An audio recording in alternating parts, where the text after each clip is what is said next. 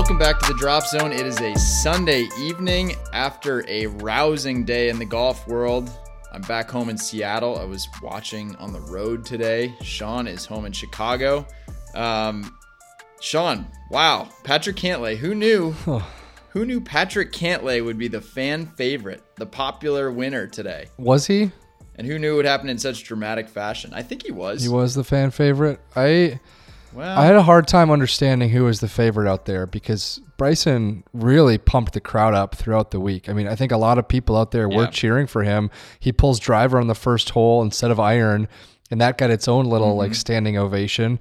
And so I think Bryson had quite a few fans, but then, you know, when he hits a bad shot, it felt like people were also cheering. So it was it might have been more of a split crowd than anything. Yeah, that's probably fair. I, my general sense is that Bryson has Bryson polls well in person and probably not quite as well on the internet.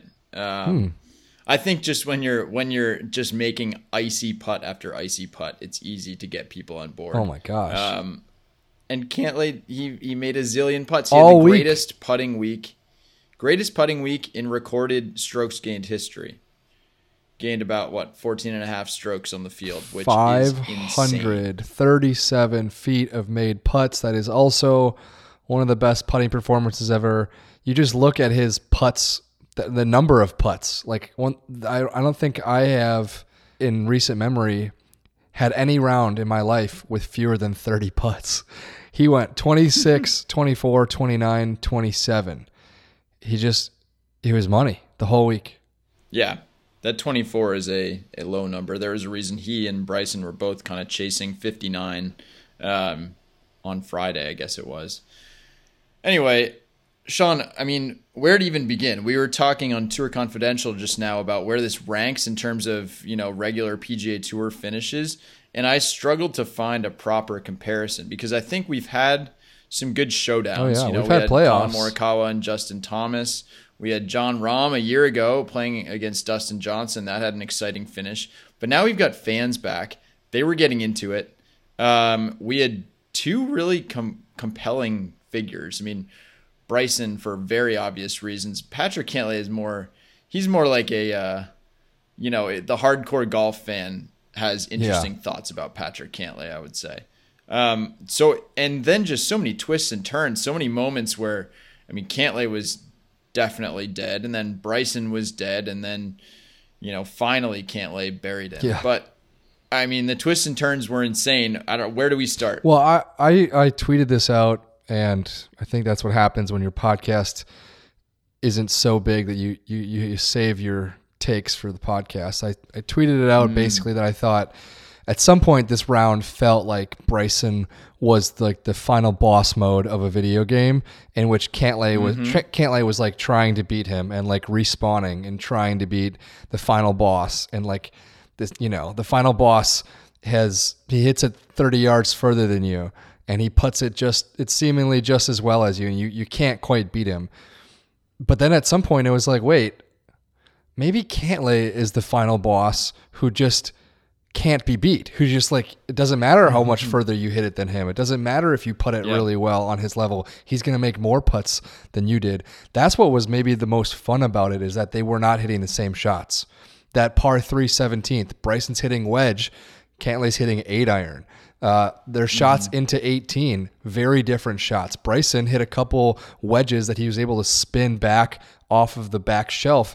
Cantlay was just trying to hit this kind of butter cut that would stick next to the hole. Uh, Yeah. So they were playing different types of golf, and that's what that is, that's what is ultimately extremely entertaining. You don't see the same shots Yeah. hit by the same guy. So yeah, one of the things I was most impressed by was just Cantlay's relentlessness on 18 because every time it was like 185 yards in, and Bryson had wedge Uphill. And it's funny. So I was I was in uh, I was at a wedding in Chicago. Was flying back. I had service on the ground. I was watching uh, on my phone, and then got up in the air. Was able to stream a little bit, but mostly was just following along on Shot Tracker for a while, and I just kept seeing. Oh man, all right, Cantlay's got 185 left. Bryson's got 134, and oh, I don't know how many times they played that hole. Five, Five times on the day. Yep. Regulation. And so the fact that Cantlay, I guess, overall beat Bryson on number 18, beat him by two, is pretty impressive. And the the the way that he didn't quit, I mean, and this will get talked about plenty, but that moment on 17 where Cantlay dumps it in the water, it it was over. The tournament was over in that moment. Bryson had a pretty straightforward chip shot. Cantlay was hitting three from the drop zone. Shout out drop zone. and you know, then obviously things things turned. Um, the word chip yips was used on the broadcast to describe the shot that Bryson hit, which Yikes. felt um, a little bit aggressive to me. um, but Cantlay obviously then hit it to six or seven feet, got up and down. They each walked off with bogey. The rest was history. Cantlay buried another putt on 18. Uh, do you do you think Bryson has the chip yips? No. no, I mean he he obviously was strokes gain negative this week around the green. He Mm-hmm. was he was he was a little bit worse than middle of the pack when it came to strokes gain around the green. I mean, I think it when you think chip yips, you think of what Tiger Woods went through in the most public way. I believe back in probably that's 2015 to 16 uh, timetable for Yep. him. Like that was bad. Tiger was sculling chips, flubbing them short. He was deathly afraid of any tight lie. This course didn't have tight lies. this course had thick, rough, and soft little juicy lies. Fluffy rough. Yeah. Yeah. And so, no, I don't think that this was the chip yips. I think Paul Azinger sometimes gets out there over his skis a little bit and starts firing from the hip, which, you know, can be fun. Um, it's just a little too loose for my money. Yeah, yeah. I mean, yips is just a it's one of those charged words in the golf world. I mean, the one of the basic things with Bryson is he's hitting so many greens. The guy that wasn't chipping much. Well- he hardly chipped at all. And so Well, and also, except on, you know, par fours and fives, I guess, being around the green and one and two. yeah, when he's hammering his driver around the green in one or hammering some Mm-hmm. like driver f- fairway wood up around the green of a par five and two, you're going to get a bunch of lies you don't really love. but generally, if you're a pro and of Yeah. his level, you can handle them. One thing I want to point out is uh, if you ever needed an understanding of strokes gained and just what that means and how it's broken up into different categories, Bryson DeChambeau is probably more famous for driver than anything. And this week, he, mm-hmm. he used that to the nth degree. And he gained seven and a half shots on the field with his driver, which is a lot. Strokes gained off the tee. Mm-hmm. That includes, you know, three woods off the tee, but getting as close as you can to the hole from the tee. It's Bryson's game to lose.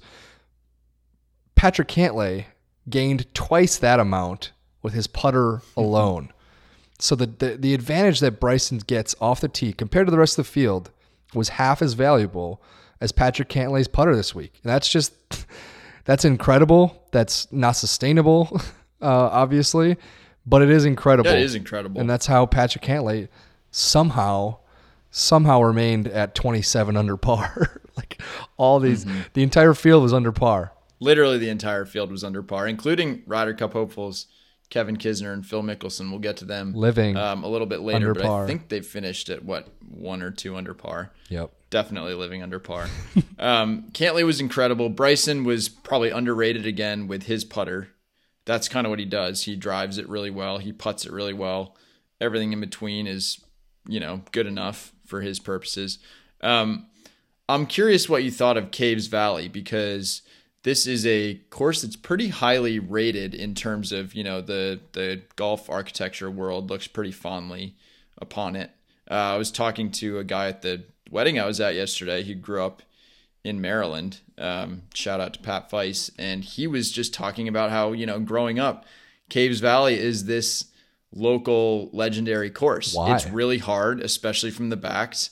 It's just you know, I mean, it's highly rated. It's tough. It's got that you know. I think locally, it's the sort of place where you're like, oh man, they could have a U.S. Open at this place or whatever. Because you grow the rough up, it's just a, it's difficult. And this weekend was a perfect exhibition of how when you have wide fairways and you have soft greens, these guys just torch it. They Yeah. absolutely shred it.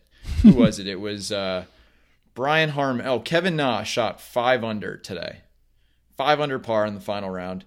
moved down on the leaderboard. so it was like, I mean, just to keep up with, I think Shane Lowry was talking about how it was sort of dispiriting to, uh, you know, see what was happening. Yeah, Kevin Na, final round 67, went from a tie for 16th to a tie for 17th was where he finished.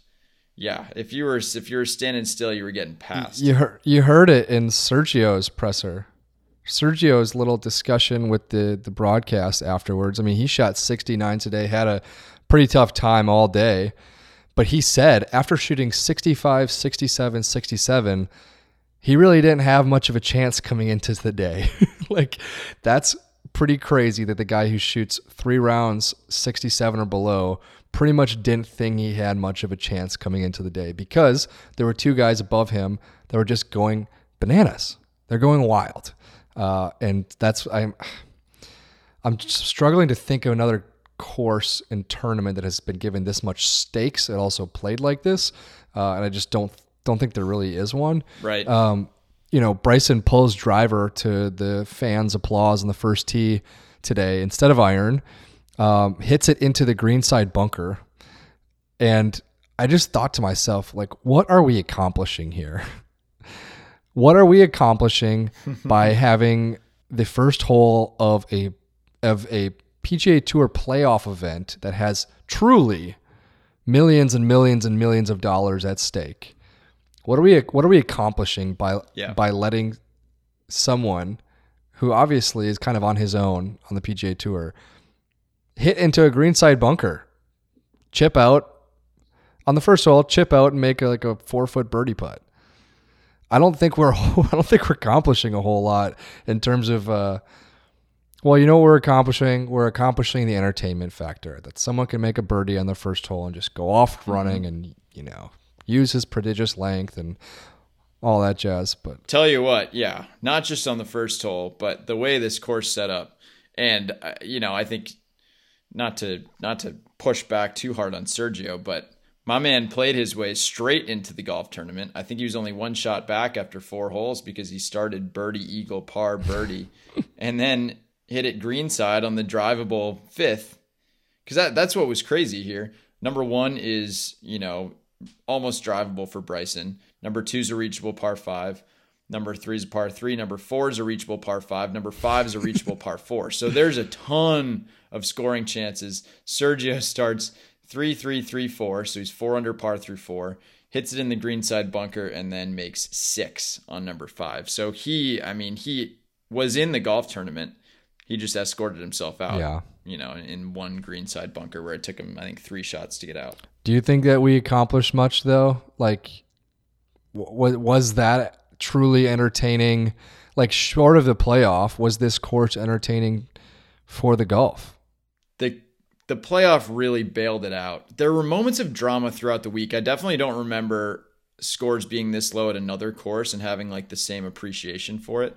But for whatever reason when the scores really clump up like this around, you know, 16, 18 under, it feels like it cheapens it somewhat. It cheapens the value of a birdie. Um, I like to see birdies as accomplishments rather than, you know, if you make par, you're literally losing ground on the field Yeah. on almost every hole.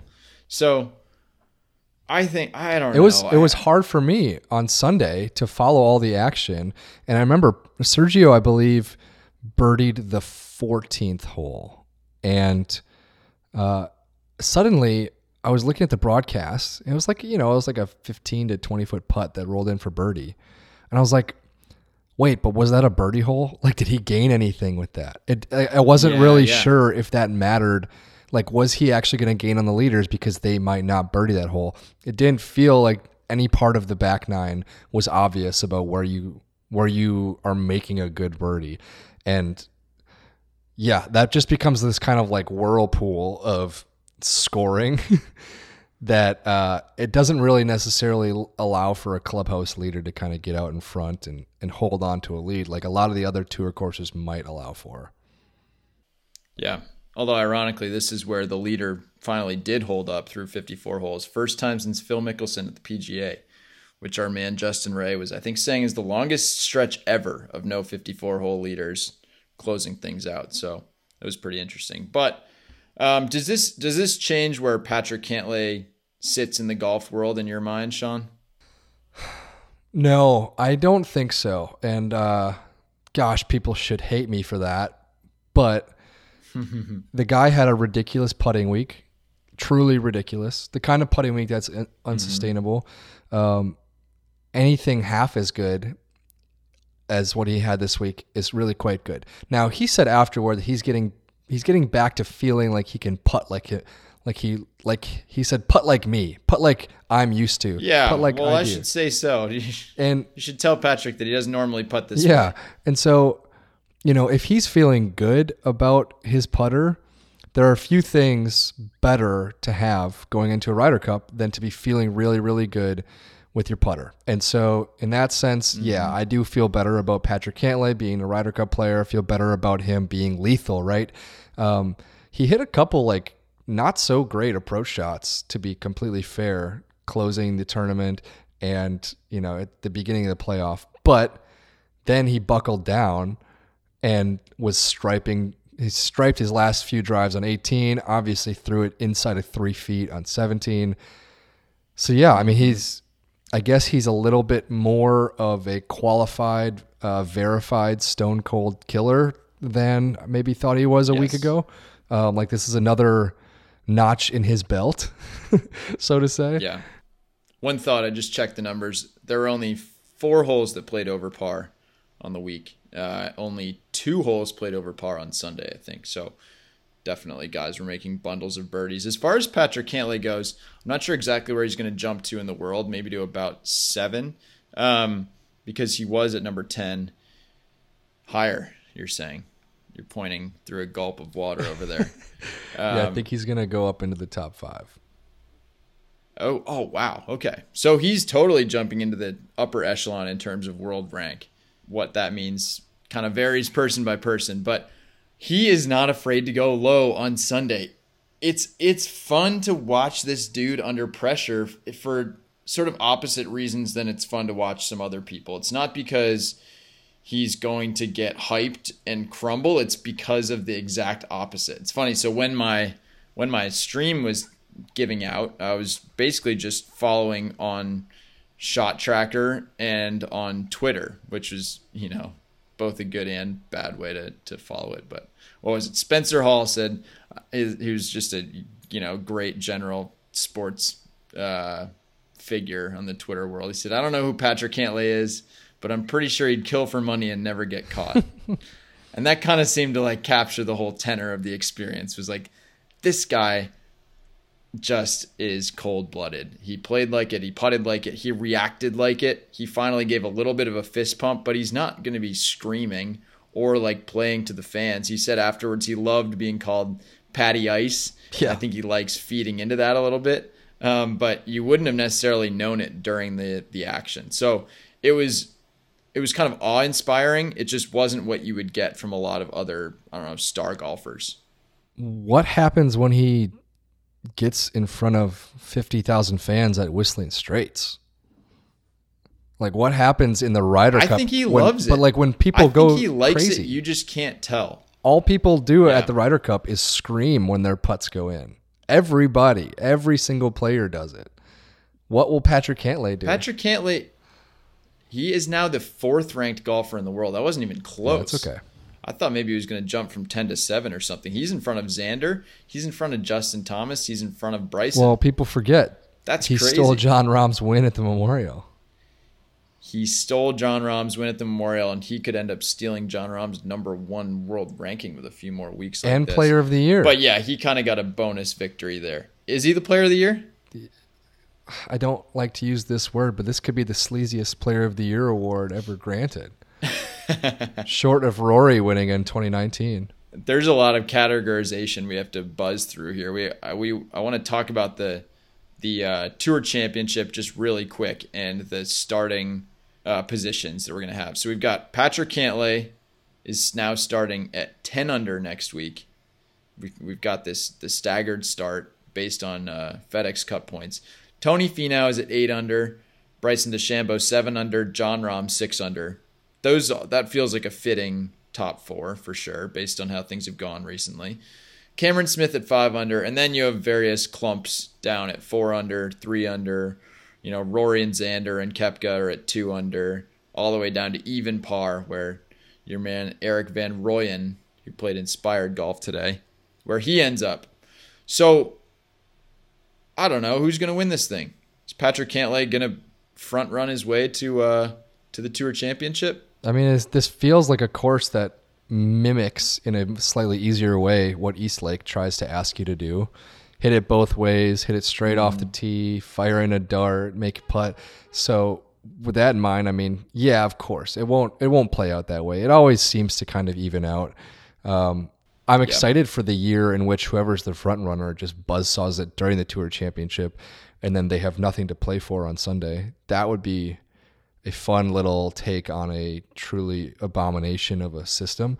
Uh, the problem with this system, Sean, is that if it works to reward the leader, then you've made an uninteresting golf tournament. So the only way that it does work is this like Peloton catching up to the leader thing, which it seems like is probably going to happen. Well, yeah, you take um, 29 you know, of the best players in the world t- against one they're gonna catch it. They're yeah. gonna catch his ass after four days. They're gonna they're gonna catch him most of the time. I mean, Jon Rahm is is set up to play pretty damn well again. It, would be hard to. You wouldn't be shocked if Jon Rahm walks away with the big check next week. So. I don't know. You called it an abomination. Do you have any other takes you want to get off your chest about this tour championship format?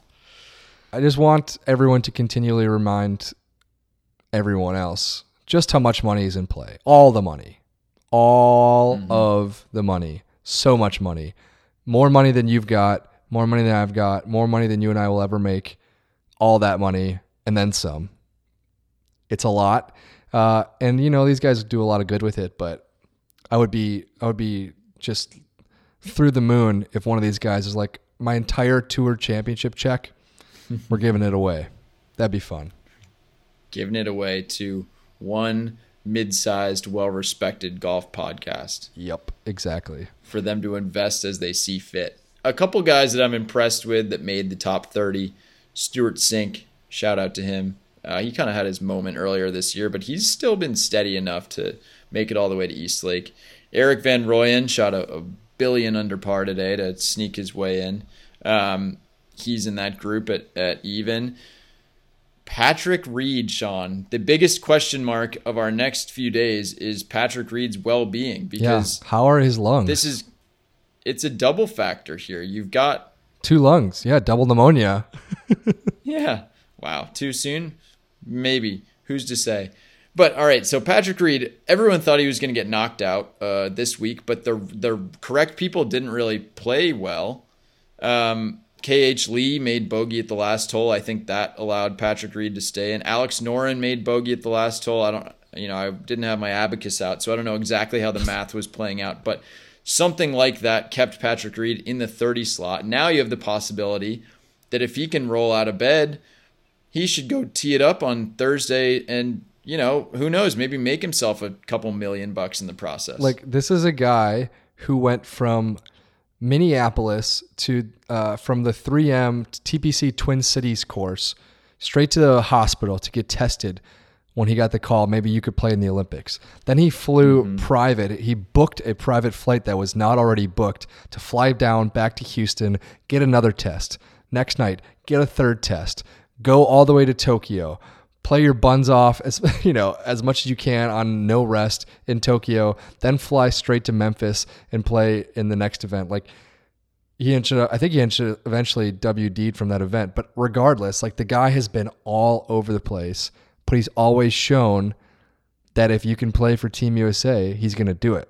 So I would be shocked if he doesn't show up. I hope he's doing well.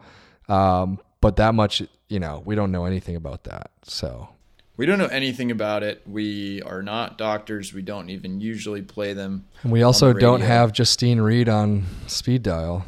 We don't have Justine Reed on speed dial, which means we can't ask the easy or difficult questions in her direction, and we're sort of missing um, some of both. I think, including whether there would be any complications if Reed actually has COVID, if he would then be eligible to play in the Tour Championship or what the, you know, kind of window is on that front. So we, you know, there's a lot that we just don't know.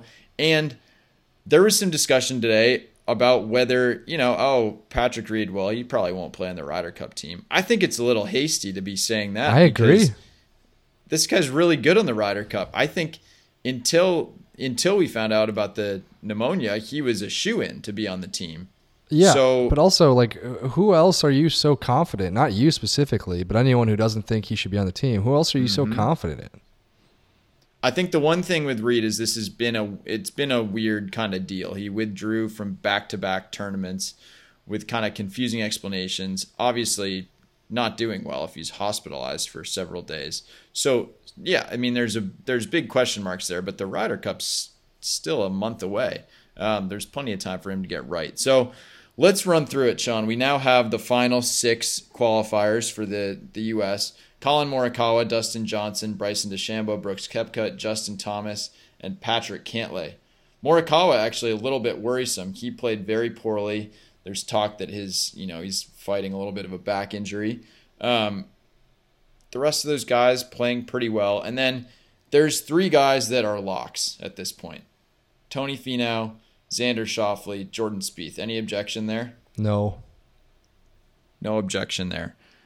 Now is where it gets interesting because Harris English has quite a few points. He's next at number 10 in the, the Ryder Cup standings. Patrick Reed is right after him. Daniel Berger is right after him. So that would round out, if you just went chalk, it would be those three guys. Webb Simpson's number 13, Scottie Scheffler's number 14, Jason Kokrak 15, Sam Burns, etc., etc. Who you got?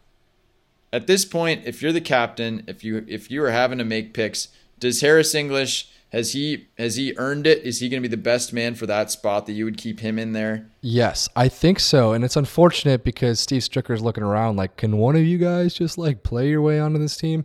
And not everyone has. Uh, mm-hmm. There there comes a point in every Ryder Cup qualifying period where someone has has kind of is not a lock. They're definitely a wild card pick but they've played so well that you're going to feel really bad keeping them off the team. And they almost ascend into this gray area where it's like, well, we kind of have to take him. Mm-hmm. I think that's exactly where Harris English is right now. Um, if I'm Steve Stricker, I'll tell you one thing. Well, I'll say this. I think Steve Stricker is probably thinking about this thing more than people are giving him credit for. Look at how many Ryder Cup starts this team has. Collin Morikawa has zero Ryder Cup starts. Mm-hmm. Xander Schauffele, zero Ryder Cup starts. Patrick mm-hmm. Cantlay, zero Ryder Cup starts. Brooks Koepka, he's got a weird kind of Ryder weird Ryder Cup history. Was not playing on the Presidents Cup team when they won in right. Australia. You kind of look down this list. If Harris English is on that team, he's got zero Ryder Cup starts. Daniel Berger, zero Ryder Cup starts. I think Webb Simpson is going to get a ton of deference. Like mm. he's going to just a ton of preference, excuse me, when it comes to this because that dude has a bunch of Ryder Cup starts. He was on the team at Medinah. Um, I think he was on every single team maybe since then.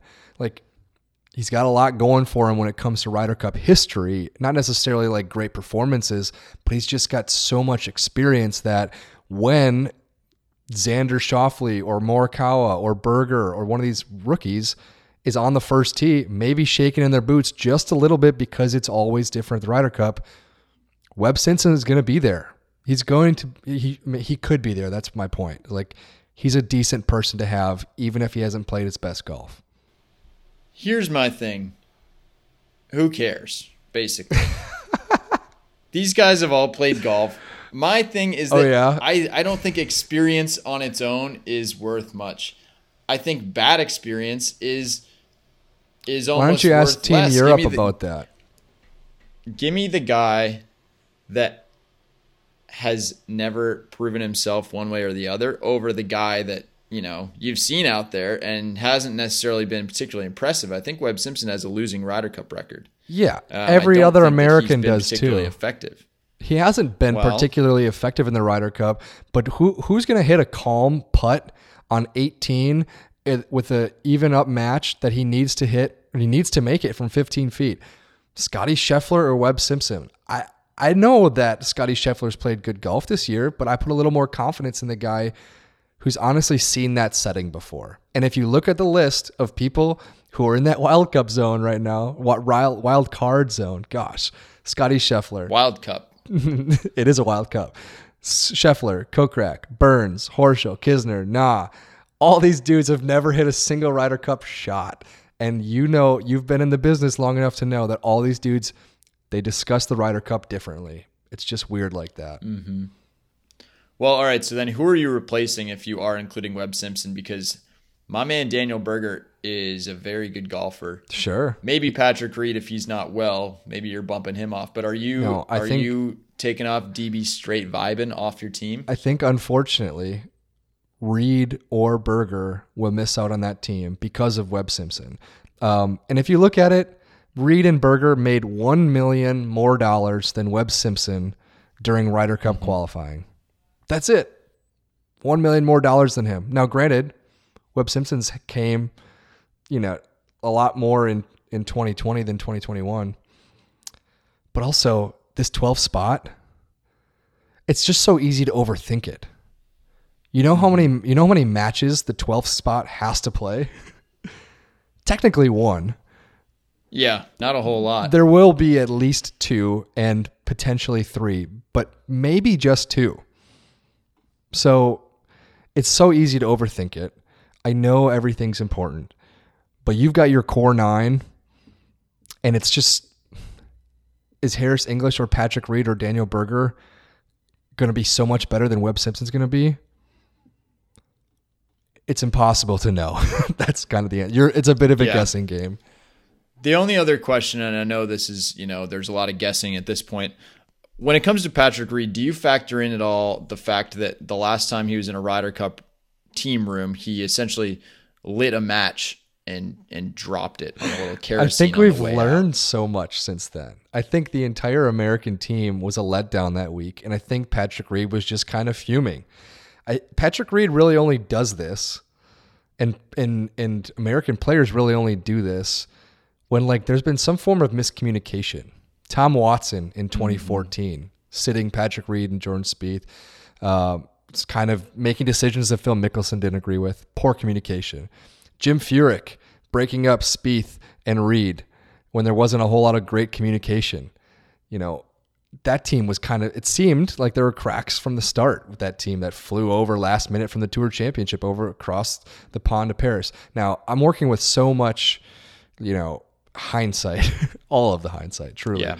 But when there is good communication, like it seems Steve Stricker has really made a point to make real, things tend to go a little bit better for Team Reed.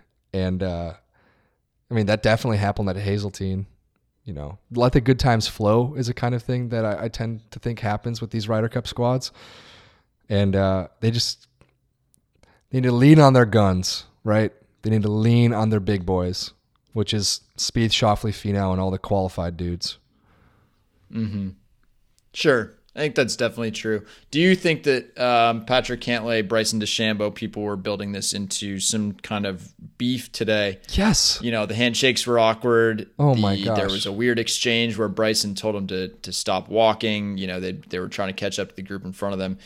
Is is this a real thing or is this Dylan, just manufactured for today? I swear to God, you're looking at my notes. I'm so glad you brought this up because I don't think we need to make that much out of this.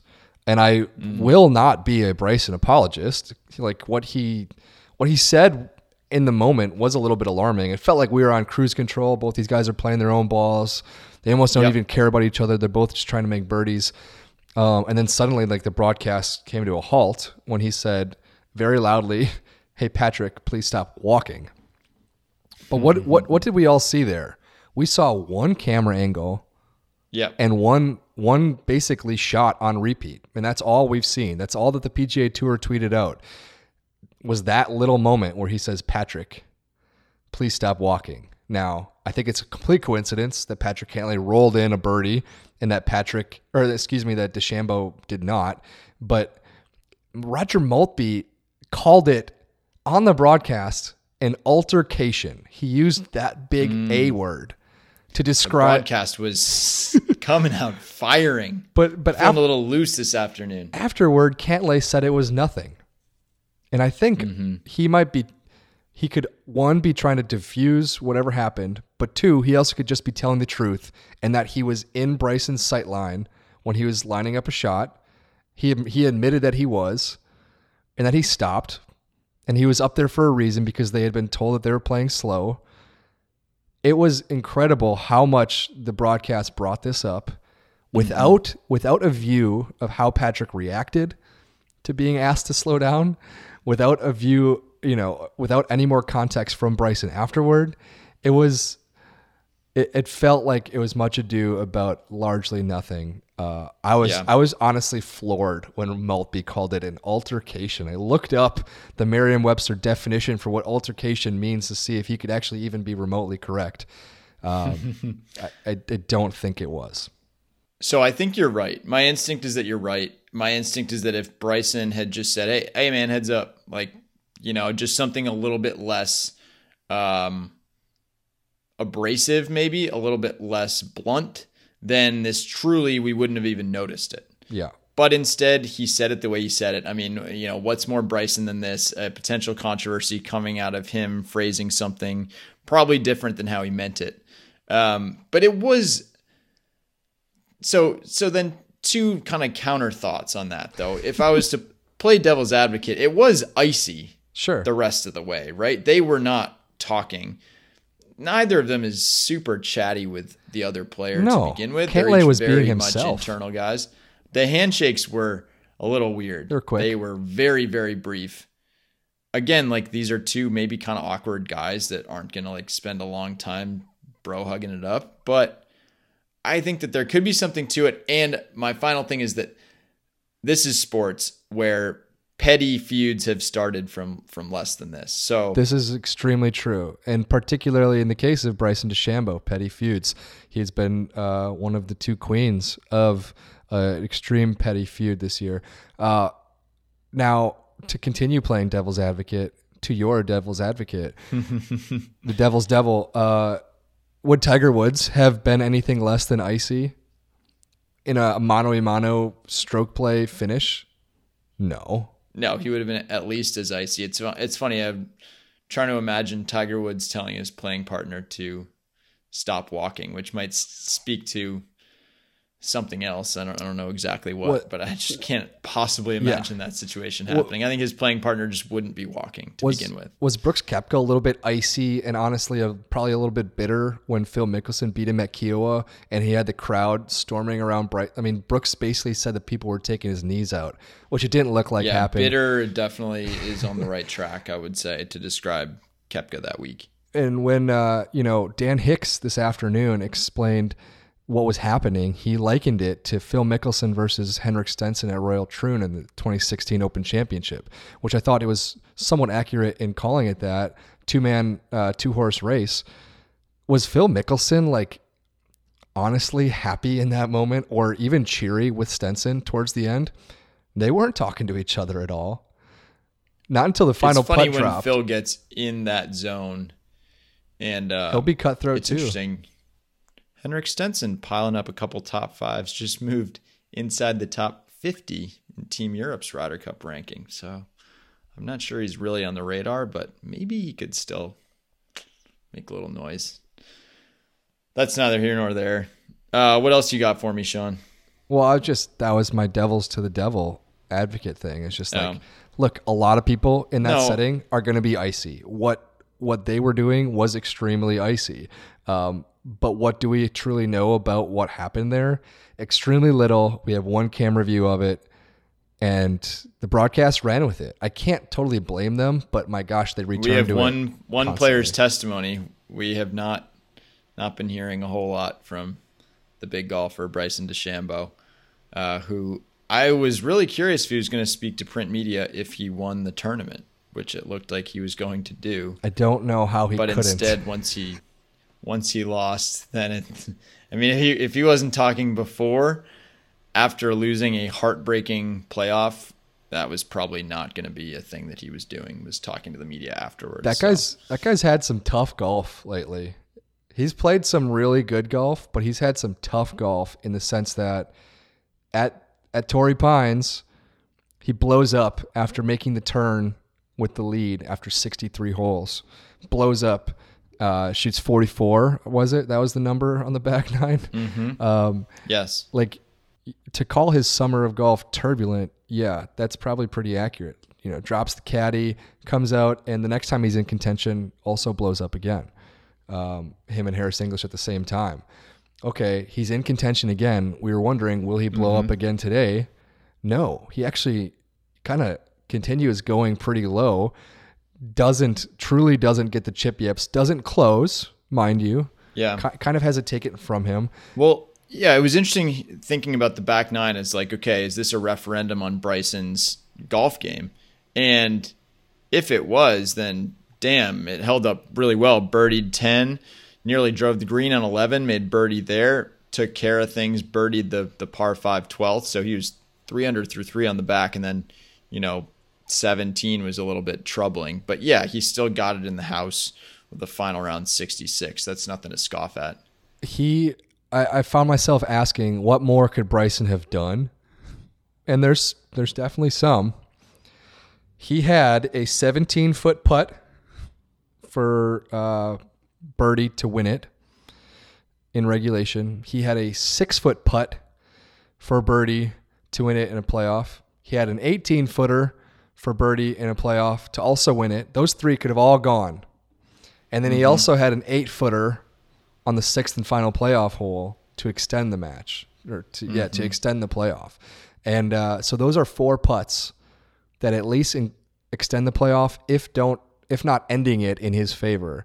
And I think if you give him all four of those putts one more time, he's going to make one of them. Uh, obviously, the six footer uh, was pretty bad earlier on in the playoff.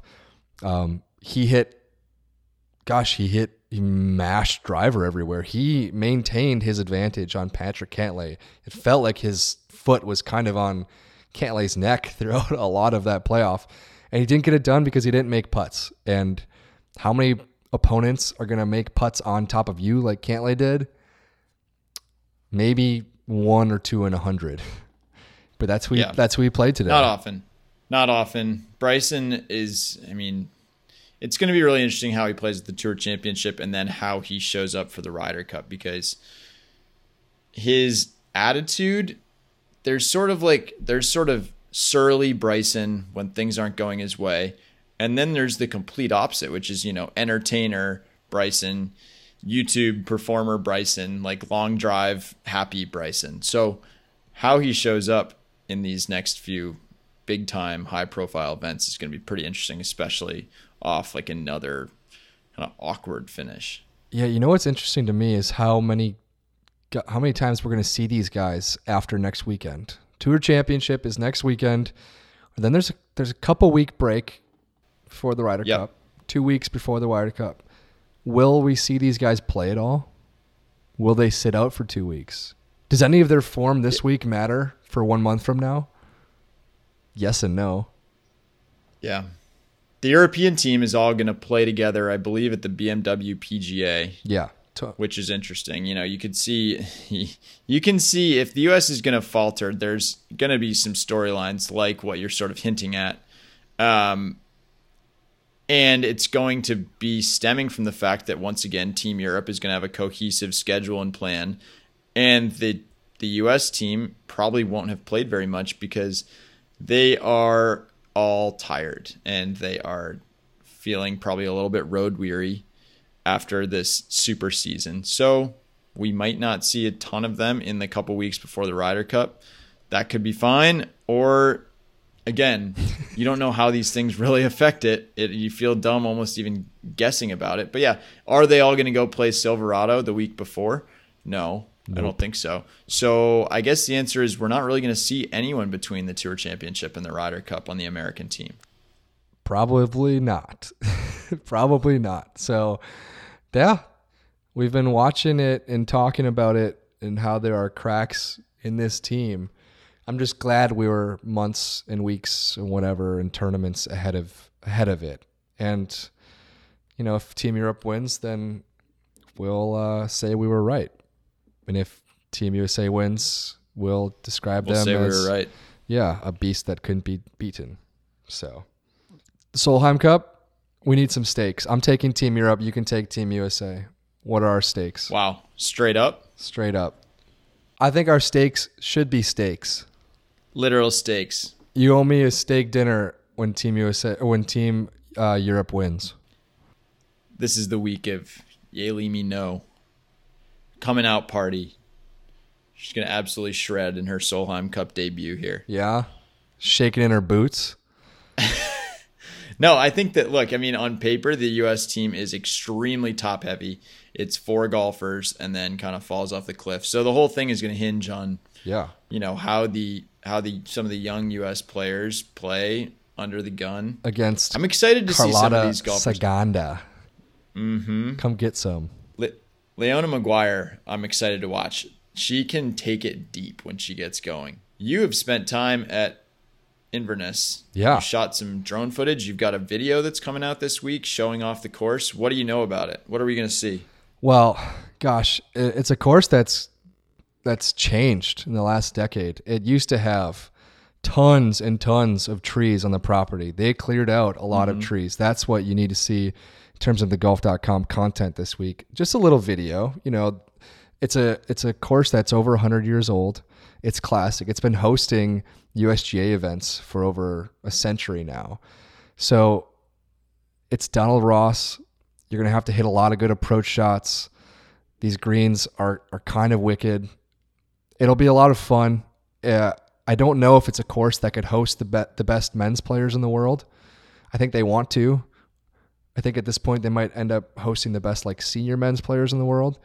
But that's that's something that we kind of talked about after the women's open at Olympic. Right? Like there might be some really good courses that are just great for the best women's players in the world, and Inverness might be one of them. Um, I hope that it's, gosh, I hope that it's firm, because the Midwest has just been pummeled and pummeled with thunderstorms lately. It just it feels like every single night there's some type of thunderstorm in the Midwest, and uh, so I hope that Toledo has been dry lately. I don't really know, to be frank. Um, but Chicago has not been particularly dry, and I think the weather just kind of goes straight over to Ohio from here. So I don't know. We'll see, but it'll be a lot of fun. I've got Team Europe and hopefully a steak dinner coming my way. Um, anything else from you for for tonight's podcast? One last thing for me. I I had my mind blown, Sean, by a snack on the way home from Chicago. United broke out Eli's Cheesecake and Desserts is the company. They make this chocolate chip cookie pie in the sky. You wrote this down. I took a photo of it because I thought that the people needed to know. Um, I'm hanging on to some United Gold status. yeah, this is a so pro Delta podcast. I don't really know what you're doing. This is an Alaska Airlines podcast, hopefully soon sponsored by Alaska Airlines. But I just had to shout that out because it's like a chocolate chip cookie slash little chocolate pie, and it's the best thing I've ever tasted. All right, then one final shout out from me. Last week we gave Steven Upton a shout out. This week, Zach Bartles gets a shout out. We might have to do a shout out every single week, but Zach is probably our Weekly shout out. our most loyal Wisconsin listener. So, Bartles, that We for you. appreciate you. Shout outs also to Sungjae Im, Rory McIlroy, some quiet third and fourth place finishes. not listeners of the podcast. Not loyal listeners. not, not yet. All right, All well, right, Sean. That's that's Good what, job. Fifty minutes. Fifty minutes again. See you next week.